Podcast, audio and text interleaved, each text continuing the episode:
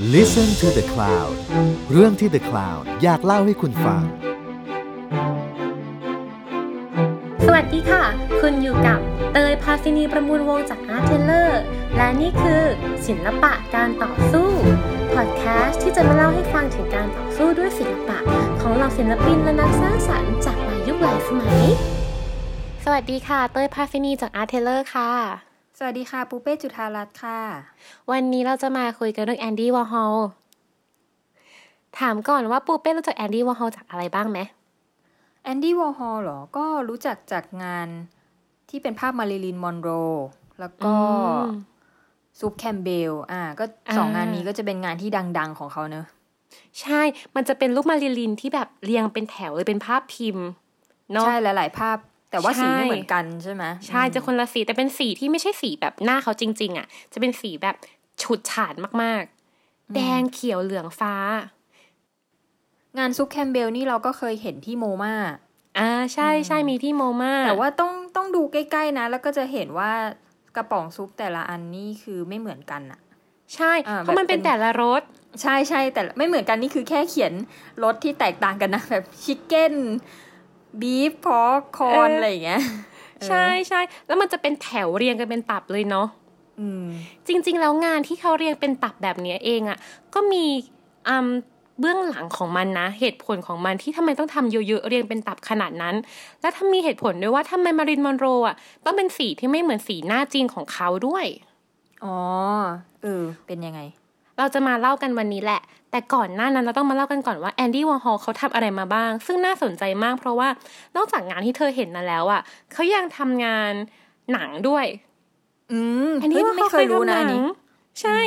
ทำ magazine อืม น่าสนใจไหมและที่แน่ ๆ คือเป็น host ปาร์ตี้แล้วก็มี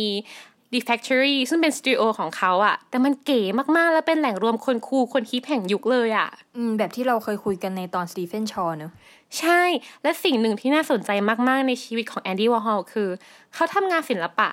ไม่ใช่ตามขนบของศิลปะดั้งเดิม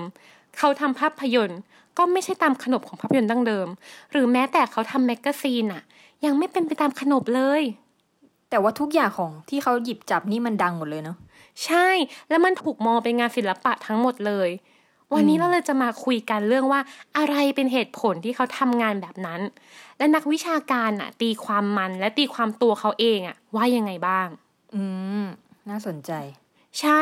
จริง ๆ ถ้าเกิดพูดถึงต้นกำเนิดจริง ๆ เลยอะของงานแอนดี้วอร์ฮอลของความ pop culture ของเขาความพูดถึงทีวี พูดถึงซุปแคมป์เบลล์ พูดถึงวงการภาพยนตร์ต่าง ๆ วงการบันเทิงต่าง ๆ มันเริ่มมาตั้งแต่เขาเด็ก ๆ เลยนะ อืม คือประมาณตอนเขาอยู่ปสามอะเขาเคยติดเชื้อ แล้วปรากฏเชื้อมันลามไปที่เส้นประสาท ปรากฏว่าโอ้โหเขาเดินไม่ค่อยได้ เขาเลยต้องอยู่บ้านนาน ตั้งแต่เด็กเลยเนอะเออแล้วพอนอนอยู่บ้านปุ๊บเขาก็เลยดูทีวีเฉยๆนั่งอ่านการ์ตูน แล้วก็วาดรูปเล่น อืมมันเลยทำให้เขาอะได้ซึมซับพวกแบบสื่อทีวีการ์ตูนต่างๆอะมาตั้งแต่ตอนนั้น รวมถึงเขาเองก็ไม่ใช่คนรวยบ้านไม่ได้รวยบ้านบ้านมันเป็นชนชั้นแรงงานทั่วๆไป มันทำให้เขาอยู่กับสื่อจำพวกเนี้ย taste ประมาณเนี้ยมาตลอด คือเขาไม่ได้ไปโรงเรียนเลยเหรอ เป็นแค่ช่วงสั้นๆนะตอนป .3 แต่ว่าต่อมาเขาก็ไปโรงเรียนนั่นแหละ แต่จริง ๆ แล้วแอนดี้วอร์ฮอลเป็นคนที่มีปัญหาสุขภาพเรื้อรังมาเรื่อยๆเลยนะ เป็นคนสุขภาพไม่แข็งแรง ยิ่งหลังๆมานี้เขาก็จะมีเรื่องถูกยิงด้วยอืมตอนนี้เขาอายุเริ่มมากขึ้นแล้วเออเอออืมเขาเคยถูกยิง เดี๋ยวเราให้ฟังตอนหลัง น่าสนใจ แต่นั่นแหละด้วยความที่เขาอยู่กับ สื่อต่างๆทำให้เขาโตมาแล้วเขาเรียน commercial art อืมเออ มันก็เหมือนได้รับอิทธิพลมาตั้งแต่เด็กอะเนอะใช่ เราเขาเรียนศิลปะไง แต่ว่าเนี่ยเราต้องเล่ากันก่อนว่า ตอนนี้เราจะพูดถึงคำสองคำซึ่งเป็นคำที่สำคัญมากๆ เกี่ยวกับงานของแอนดี้วอร์ฮอลคำแรกคือคำว่า commercial art อย่างที่เราบอกไปว่า เอ้ยแอนดี้วอร์ฮอลเขาเรียน commercial art คืออะไร commercial art คืองานศิลปะที่ใช้สำหรับทำงานโฆษณาอืมอย่างเช่น อย่างที่แอนดี้วอร์ฮอลเนี่ยเขาเรียนจบมาเขาก็ทำงานแรกคือการวาดรูปขายรองเท้า ให้กับบริษัทขายรองเท้าต่างๆเออก็คือตอบโจทย์แบรนด์ ใช่ตอบโจทย์แบรนด์สองคือคำว่า fine art คืองานศิลปะที่เป็นงานศิลปะเลยอะขาย ตอบสนองแนวคิดของศิลปินด้วย และที่สำคัญคือเราอาจจะมองมันในแง่ที่ว่ามันทำงานเพื่อตอบสนองคนคนละกลุ่ม อย่าง commercial art อะมันถูกทำขึ้นมาเพื่อตอบสนองคนกลุ่มแมสถูกไหมอ๋อ มันเลยจะคมีนจะได้ซื้อเยอะๆเทสแบบแมสแมสอะแบบเออสีสันฉูดฉาดคนได้เห็นง่าย ๆ รูปร่างหน้าตาน่ารักอะไรอย่างเงี้ยอืมในขณะที่ไฟอาร์ตอะมันมีขึ้นมาสำหรับคนกลุ่มที่เป็นกลุ่มคนที่ชนชั้นสูงขึ้นมา คนกลุ่ม elite ที่มีเงินเป็นแสนมาซื้อ เพราะฉะนั้นเขาจะมี taste อีกแบบหนึ่งอืมเขาจะชอบงาน art ช่วงนั้นเป็นช่วง abstract อะไรอย่างเงี้ยก็โอเคชอบงาน abstract ชอบงานที่มันแบบพูดถึงเบื้องลึกจิตใจคนหรืออะไรอย่างเงี้ย หรืองานที่ดูหรูหราขึ้นมา ในสมัยนั้นเนอะใช่ แต่ละสมัย fine art ก็จะแตกต่างกันไปถูกไหมและน่าสนใจมากเพราะว่าเนี่ยอย่างที่เราเห็น taste ของอันเนี้ยมันแตกต่างกันมาก ๆ จนถึงขั้นในยุคนั้นน่ะเราเรียกด้วยซ้ำนะว่าศิลปะแบบ commercial art อะคือ low art หรือศิลปะแบบต่ำอืมคือเขามองว่าเนี่ย taste แบบเนี้ย taste บ้านๆแบบเนี้ยเป็น taste ที่ต่ำกว่าเทสแบบ high art อืมเออ แล้วก็จะราคาถูกไหมถ้าอย่างนั้นอะ ใช่เพราะมันทำเพื่อตอบสนอง mass ไงอืมมันอาจจะไม่ใช่ราคาถูกหมายถึงว่าแบรนด์อาจจะไม่ได้จ้างถูก แต่ว่าtaste ของมันอะมันจะไม่ใช่หรูหราขนาดนั้นอืมอืมมันจะเป็น taste แบบบ้านๆหรืออาจจะ bourgeoisie คือชนชั้นกลางขึ้นมาอะไรอย่างนี้อืมแล้วเราว่าส่วนเนี้ยน่าสนใจ เพราะว่าแอนดี้วอร์ฮอลเขาเรียนมาทาง commercial art ทำงานโฆษณาเนาะเรียนจบมาก็ทำงานโฆษณาอืม เออซึ่งแอนดี้วอร์ฮอลเป็นคนที่ทำงานโฆษณาค่อนข้างประสบความสำเร็จเลยนะ อืม คือมีเงินและมีเงินปุ๊บเอามาซื้องานศิลปะ อืม แบบ fine art จนมี connection มีอะไรอย่างเงี้ยแล้วนั่นแหละเขาเลยเริ่มทำงาน fine art ของเขาขึ้นมา ซึ่งงาน fine art ของเขาคือ ตอนแรกๆที่เขาทำเขาก็เริ่มลองแบบต่างๆ ไปก่อนอะไรอย่างเงี้ย แต่พอเขาเริ่มทำมาถึงยุค60ที่เขาเริ่มรู้แล้วว่าตัวเองชอบทำอะไร เขาทำเป็นภาพพิมพ์ อืมประมาณปี 60 นี่แหละที่เขาเริ่มทำภาพพิมพ์อย่าง Marilyn Diptych หรืองาน Campbell Soup อย่างที่เธอเห็นที่ MoMA อืมใช่ หรืองานหรืองาน Brillo Box ที่เอากล่อง Bilbo อันนั้นอะบริใช่ Brillo Brillo บิล Brillo Box ที่เอากล่องนั้นอะมาตั้งไว้ในแกลเลอรี่เออสิ่งที่น่าสนใจมากที่คนอาจจะไม่ค่อยพูดถึงกันคือ จริง ๆ แล้วงาน exhibition แรก ๆ ของแอนดี้วอร์ฮอลเกิดขึ้นได้เพราะคอนเน t ชันจากการที่เขาซื้องานศิลปะเยอะนะ อืม อืม จนเนี่ยแหละจนเขามีรู้จักคนเยอะเขาเลยแบบเออได้ exhibit งานขึ้นมา ไปไปมามาก็อยู่ที่คอนเน c ชันเยอะเหมือนกันเนอะ ใช่จริง ๆ เราว่าเกี่ยวมาก ๆ และแอนดี้วอร์ฮอลจริง ๆ เขาทำอาจจะทำงานเนี้ยมาเรื่อย ๆ แต่ว่ามันเพิ่งมาแบบได้รับคำมันเพิ่งมาได้รับความสนใจอะต อนที่เขาอายุสามสิบเองนะ คือมันต้องใช้เวลาเลยแหละอ้าวสามสิบนี่ไม่เด็กเหรอ ก็เด็กอยู่นะ ก็เด็กนะ แต่ก็ไม่ได้แบบเด็กขนาดนั้นอะไรอย่างเงี้ยอืมอืมเออ นึกออกไหมและช่วงนี้แหละที่ทำให้เกิดงานแบบนี้ขึ้นมา เราต้องเล่าก่อนว่างานพวกเนี้ยมีความหมายว่ายังไงลึกๆ เพราะว่าเราเห็นอาจจะรู้สึกแค่ว่าเออมันก็คือซุปแคมเบลก็แค่นั้นหรือว่าเป็นแค่รูปแมรี่ลินอะไรอย่างเงี้ยเธออยากรู้อะไรก่อน อยากอยากพูดให้พูดถึงอะไรก่อนว่าแมรี่ลินกับแคมเบลแคมเบล แคมเบลน่าสนใจมากเพราะว่าเราต้องเริ่มมาจาก quote ของแอนดี้วอร์ฮอลที่เขาเคยพูดว่า ตอนเด็กๆอะ แม่เขาชอบทำแคมเบลให้กิน ชอบแกะกระป๋องซุปแคมเบลอะให้กินเป็นอาหาร แต่เขาไม่เคยบอกว่าแม่เขาทำให้กินเนี่ย เขาชอบหรือไม่ชอบ คือมันถูกแหละใช่ไหมแล้วมันก็เป็นแบบใช่อาหารเหอมือนเมกินริมากันม่ามากๆเหมือนกินมาม่าเหมือนแม่ทำมาม่าให้กินทุกวันอะสำเร็จรูปอะไรอย่างงี้ป่ะ ใช่ใช่ใช่นั่นแหละ เพราะฉะนั้นงานเนี้ยที่เขาเป็นทำเป็นรูปซุปแคมเบลเป็นแบบโอ้โหหลายเวอร์ชันมาก ๆ ติดติดๆกันเนี่ย มันเลยพูดถึงความเป็น commercially ของซุปแคมเบลอะที่มันผลิตออกมาเยอะเยอะเยอะเยอะเยอะอะผลิตเป็นโรงงาน ผลิตเป็นของที่เอองานสายพานงานผลิตง่ายเออแบบเนี้ย มันต้องอธิบายไหมเพราะว่ามันแบบ ถ้ามีแค่ซุปซุปซุปซุปซุปอย่างเงี้ยมันก็ไม่เข้าใจป่ะแต่ว่าคนในวงการเขาเข้าใจกันเหรอว่าแบบแอนดี้วอร์ฮอลตั้งใจจะหมายถึงสิ่งเนี้ยๆเราว่ามันอาจจะเกิดการพูดคุยด้วย แล้วก็เรารู้สึกว่าตอนนั้นอะวงการศิลปะเองก็เริ่มเปิดกว้างมากขึ้นทำให้เกิดการตีความได้หลากหลายมากขึ้นเช่นกันนะ อืม เออ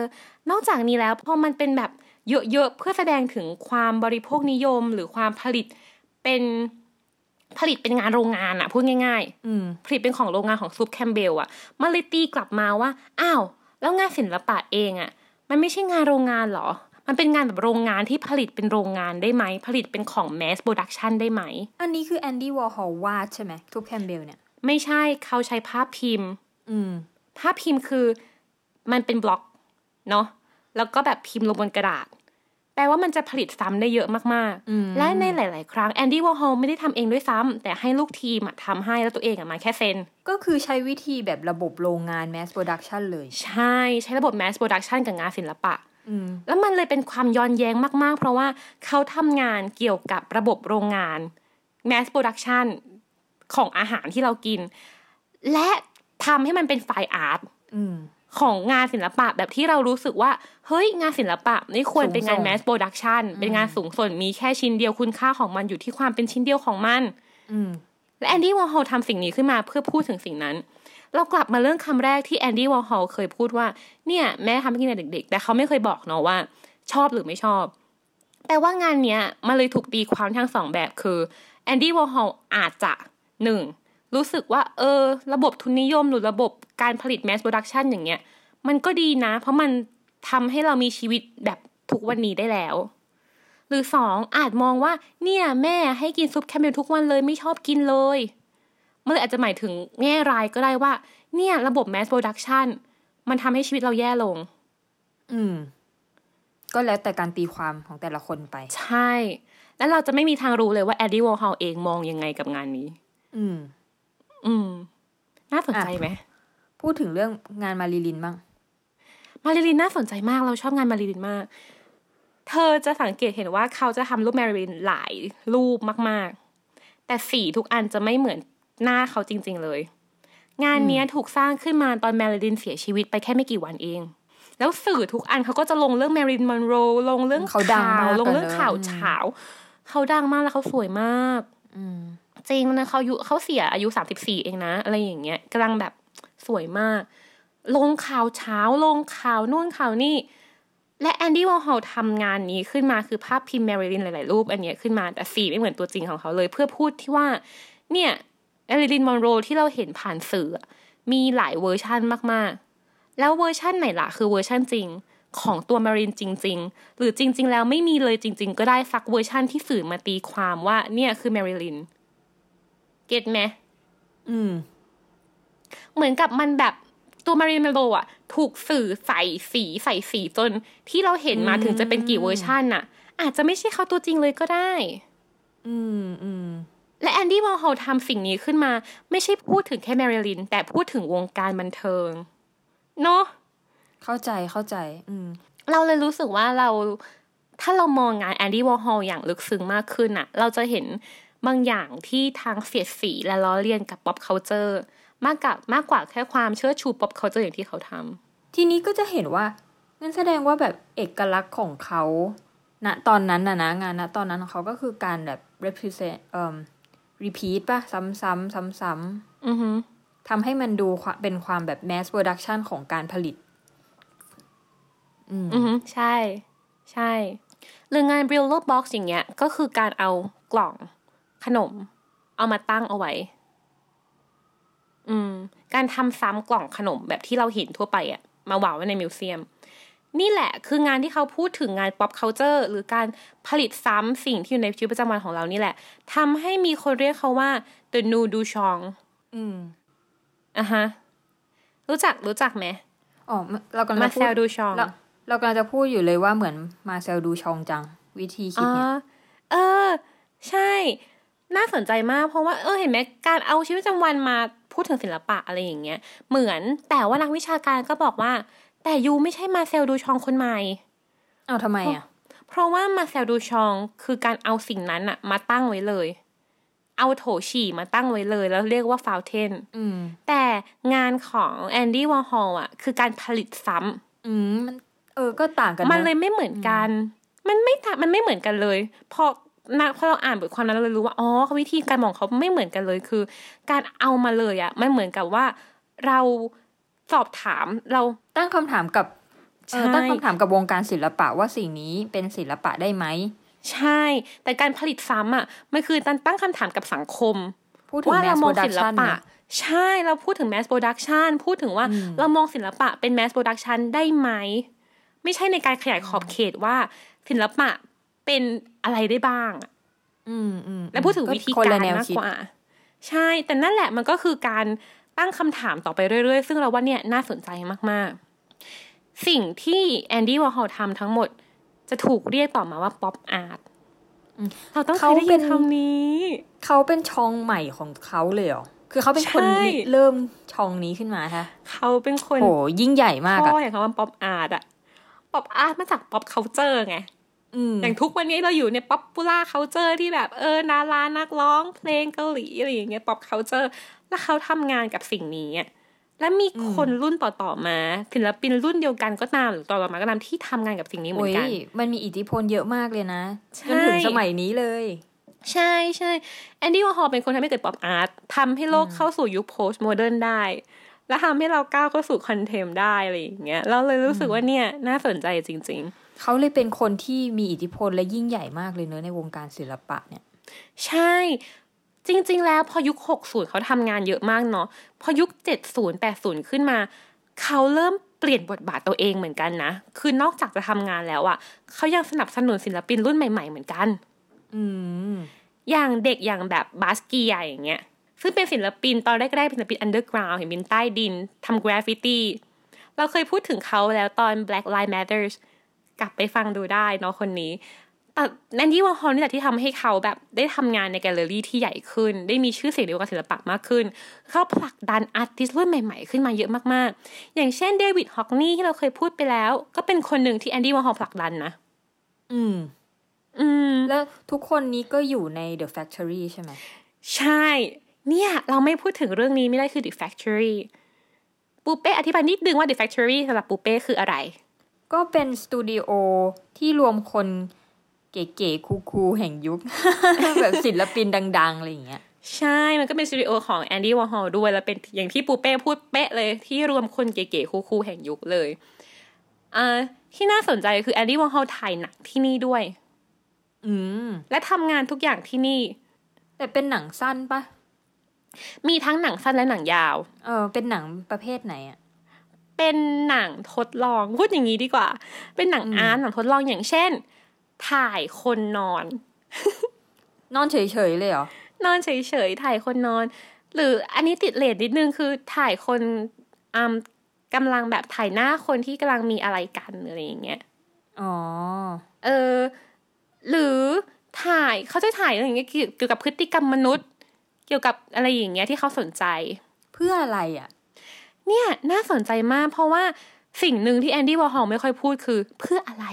อืม ก็คือตีความกันเราเอง ต้องตีความเอาเอง เธอต้องลองไปฟังคลิปแอนดี้วอร์ฮอลสัมภาษณ์ หรือว่าสลักเรียนกับเขาต่างๆ เธอจะรู้ว่าแอนดี้วอร์ฮอลเป็นคนพูดจาไม่ค่อยรู้เรื่อง หรือเขาไม่ได้ตั้งใจจะบอกวะเราว่าอย่างนั้นด้วยเราว่าอย่างนั้นด้วย มีคนเคยวิเคราะห์ว่าจริง ๆ แล้วทั้งชีวิตเขาอะคืองานศิลปะ คือ performance art รูปแบบหนึ่งอืม คือการที่มีคนถามเขาว่าแอนดี้วอร์ฮอล you ทำงานศิลปะทำไม เขาตอบกลับมาว่า เพราะว่าฉันอยากจะได้เงิน เขาบอกว่าเนี่ย performance art เออคนก็ตีความกันไปเนอะอืม และมันน่าสนใจมาก เพราะว่านี่แหละคือเขาเป็นคนริเริ่มสิ่งใหม่จนทุกอย่างที่เขาทำมันถูกตีความได้หมดเลยอะอ๋อ เออ เออ อย่างแบบเขาทำหนังเขาทำ เขาทำแมกกาซีนชื่อ Interview เขาจะถามคำถามที่แบบ อะไรก็ไม่รู้อะ อย่างเช่น เมื่อเช้าคุณฉี่หรือยัง อะไรอย่างเงี้ย คือถามคำถามที่ถ้าให้อดีวเขาสัมภาษณ์เองอะ มันจะไม่ค่อยได้เรื่องได้ราว มันจะประมาณนี้ไปไปตลอดบทสัมภาษณ์ แต่คนก็จะเรียกสิ่งนี้ว่าบทสัมภาษณ์อยู่ดี และเรียกมันว่าแมกกาซีนอยู่ดี เหมือน หรือเหมือนกลายเป็นว่าพอคนที่ดังปุ๊บทำอะไรก็ดีไปหมด ได้รับความสนใจไปหมดประมาณหนึ่งเหมือนกันนะเนี่ย เรารู้สึกว่าอย่างนั้นด้วยส่วนหนึ่งอีกอย่างหนึ่งคือเรารู้สึกว่า เขาเองทำทุกอย่างอะเป็นธีมอะเออ คือมันไม่ใช่แค่งานงานเดียว แต่มันคือหนึ่งสองสามเนี่ยหลายงานมากๆ ที่มันรวมกันปุ๊บ เราสามารถตีความมันได้อีกรูปแบบหนึ่งอะแล้วธีมคืออะไรสำหรับเธอสำหรับฉันนะธีมคือการเสียดสี culture ปัจจุบันเรา อืม อืม อย่างเช่น ความอยากดัง ความอยากรวย ความ mass production แต่รู้สึกว่าตัวเองอยากจะมีคุณค่าบางอย่างขึ้นมา ก็มีความเสียดสีทุนนิยมอะไรอย่างนี้ ด้วยแล้วเราว่าส่วนหนึ่งคือเสียดสีความอยากได้อยากมีของคน generation พวกเรานี่แหละ อืม แต่ว่าตัวเขาเองก็ดูจะเป็นแบบนั้นนะ อืม เขาเลยบอกไงว่า เอ๊ะหรือว่าสิ่งที่เขาทำทั้งชีวิตคือ performance เออเพราะตัวเขาเองก็ดูแบบว่า อยากรวยอะไรอย่างเงี้ยอืม อยากรวยอยากดัง ใช่จริง ๆ ตอนยุคมันแปดศูนย์เจ็ดศูนย์แปดศูนย์มีคนถึงกับพูดด้วยซ้ำนะว่าแอนดี้วอร์ฮอลตายแล้ว เพราะว่าคือเขายังไม่ตายจริง ๆ แต่เขาตายแล้ว เพราะว่าเขาไม่ได้ทำงานแบบดีๆ อีกแล้ว แต่เขาทำงานเพื่อคนรวยไปแล้วแอนดี้วอร์ฮอลก็บอกว่าฉันอยากรวยอืมอะไรอย่างเงี้ยคือ คือมันน่าสนใจตรงนี้แหละว่า สุดท้ายแล้วชีวิตเขามันทำตามธีมด้วยหรือเปล่าอะเขาเลยทำแบบนี้อ๋อแต่พอพูดว่าฉันอยากรวยเนี่ย ก็มีความแบบ เอ๊ะ พูดจริง พูดเล่น อะไรอย่างงี้ปะคนก็เลยบอกว่านี่คือทำ performance art ใช่อืมีคนถามเข้ใจแล้วเขาว่าใครเป็นศิลปินที่คุณชอบที่สุด เขาบอก อ๋อ ผมชอบวอลดิสนีย์ บอกทำไมชอบวอลดิสนีย์ เพราะเขารวย คือมันดูแบบแป๊บนึงนะ เล่นหรือจริงนะ เหมือนมันตอบกวนตีนอะเราเลยว่าสิ่งนี้แหละ เลยยิ่งทำให้แอนดี้วอร์ฮอลน่าสนใจ เพราะเขาแบบ เอ๊ะแป๊บนึงนะ เล่นหรือจริงนะอืมมันเลยเหมือน performance art ไปในตัว ในชีวิตเขาเองอะอืมแล้วดูชีวิตเขาดูดูผมเขาดูการแต่งตัวของเขา ทุกอย่างมันมันเสริมสร้างให้เราคิดแบบนั้นได้ให้เราตีความแบบนั้นได้สำหรับเรานะตอบแบบแอนดี้วอร์ฮอลนี่คือคนถามไปไม่ถูกเหมือนกันนะ แบบฮะฮะ ใช่ใช่ใช่น่าสนใจมากๆ และอย่างที่เราเล่าไปว่าเขาเคยโดนยิงด้วยเนาะแต่พอพูดถึงเรื่อง performance อะนอกจากชีวิตเขาที่คนจะตีความว่านี่คือการ performance หรือเปล่า เขาเคยทำ performance จริง ๆ ด้วยใช่ไหมเหมือนคุ้นยังไงนะไหนลองอธิบายเดี๋ยวลองเล่าๆเนี่ยงานเบอร์เกอร์กับโค้กใช่ เออเออใช่ใช่ใช่ลืมพูดถึงไปเลย น่าสนใจมากคือเขาที่เขาทำอะคือเขานั่ง แล้วเขาก็นั่งกินเบอร์เกอร์กับโค้กแค่นั้น กินไปเรื่อยๆ กินจนหมด จบ นั่งใน museum ไม่ไม่ไม่อ่าถ่ายคลิป อ๋อ เป็นหนัง คลิปนี้ยังหาดูได้ใน YouTube อืม อืม ก็เหมือน performance แหละ ก็คือทำแค่นั้น ใช่ แล้วก็ไม่ได้อธิบายเหมือนเดิมว่าทำเพื่ออะไรเออแต่เราก็จะตีความกันไงถามอย่างพวกเราอย่างเงี้ยก็จะตีความว่า โอ้ยเขาทำเพื่อพูดถึงทุกวันเนี้ยที่เรากินแต่ของ mass production พูดถึง culture ปัจจุบันที่เนี่ยโค้กครองตลาด ทุกคนกินแฮมเบอร์เกอร์แฮมเบอร์เกอร์ครองตลาด อืมก็คือการตีความของคนที่ดูงานเนอะแต่ตัวเขาเองใช่ไม่ได้พูดว่าเขาทำไปเพื่ออะไร ใช่ ถ้าเขาตอบเขาตอบแบบงงๆอะ ตอบแบบเหมือนเดิมอะตอบอย่างนั้นอะตอบแบบแค่อยากกินอร่อยอะไรอย่างเงี้ยเออเออประมาณนั้นประมาณนั้น แบบมันหาซื้อง่ายดีอะไรอย่างเงี้ยแต่มันตีความได้ไงอ๋อหาซื้อได้มันคือเออแต่มันหา mass ซื้อง่ายดีก็ตีความ production ได้อืมมันถูกผลิตซ้ำเยอะๆ คือทุกอย่างที่เขาทำมาเลยสุดท้ายลายล้อมไปด้วยคอนเทกต์พวกนี้ทั้งนั้นเลย อืมอ่างั้นแล้วพูดถึงเรื่องสุขภาพบ้างเพอเขาหลังจากที่ตอนปสามแล้วมีอะไรอีกไหมเขาเคยโดนยิง อ๋อเออ ใช่กลับมาที่ตอนโดนยิง เออ น่าสนใจใช่ทำไมอะเกิดอะไรจริงขึ้นๆเหมือนเราเล่ามาเรื่อยๆแต่ถึงเนี่ยแปดศูนย์อะไรเงี้ยเนาะจริงๆเขาโดนยิงตอนปีหกแปดคือตอนเขาอายุยิงเท่าไหร่หกแปดอายุประมาณโอ้ยเกือบสี่สิบอืม ประมาณสี่สิบอืมโดนยิงจนต้องใส่ เขาเรียกว่า surgical corset อะเป็นเหมือนเครื่องพยุงอืมตลอดชีวิต อืม เกิดอะไรขึ้นน่ะ คือเหมือนกับคนที่ยิงเขาอะเป็นเฟมินิสต์หัวรุนแรง ที่มองว่า เออ เขาไม่จริงจัง เรื่องการเรียกร้องสิทธิต่าง ๆ อะไรอย่างนี้ด้วย อืม เขาก็เลยเนี่ย โดนยิงแล้วก็ ตอนนั้นน่ะคือทุกคนรู้สึกว่าเฮ้ยเขาต้องตายแน่ๆเพราะมันรุนแรงมากๆแล้วสุดท้ายก็ไม่ตายแต่ว่าอาการก็รุนแรงมากๆ และสิ่งที่สำคัญต่อมาคืองานของเขาหลังจากนั้นน่ะ พูดถึงความตายด้วยนะ อืม เออ เนี่ยมันมาจากประสบการณ์อืมชีวิตจริง ๆ ด้วย จริง เราเคยไปเห็นงานหนึ่งที่เทสคือ เป็นรูปเก้าอี้ไฟฟ้าเก้าอี้ประหารอะ อืม อืม คือมันเริ่มพูดถึงแบบเป็นความเป็นภาพพิมพ์เหมือนเดิมความเป็นภาพพิมพ์หลาย ๆ ภาพเหมือนเดิม อืม อืม มันเลยเหมือนกับว่าเฮงจริงๆเหตุการณ์เนี้ยก็เปลี่ยนแปลงวิธีคิดของเขาไป แล้วเขาก็เริ่มเก็บตัวมากขึ้น เริ่มอยู่ในแบบ The Factory มากขึ้น นั่นแหละ อืม อืมและจริง ๆ แล้วแอนดี้วอร์ฮอลก็เสียชีวิตตอนอายุไม่เยอะเหมือนกันนะ ก็คือห้าสิบแปดอืม58เด็กไหมก็ยังไม่แก่ อืม ยังไม่แก่แล้วก็ยังมีเวลาที่จะผลิตงานได้อีกเรื่อย ๆ เนอะใช่ใช่ เออ แต่ว่า เราเลยรู้สึกว่าสุดท้ายสิ่งที่เขาทำจริง ๆ คือสิ่งที่หลงเหลืออยู่แหละ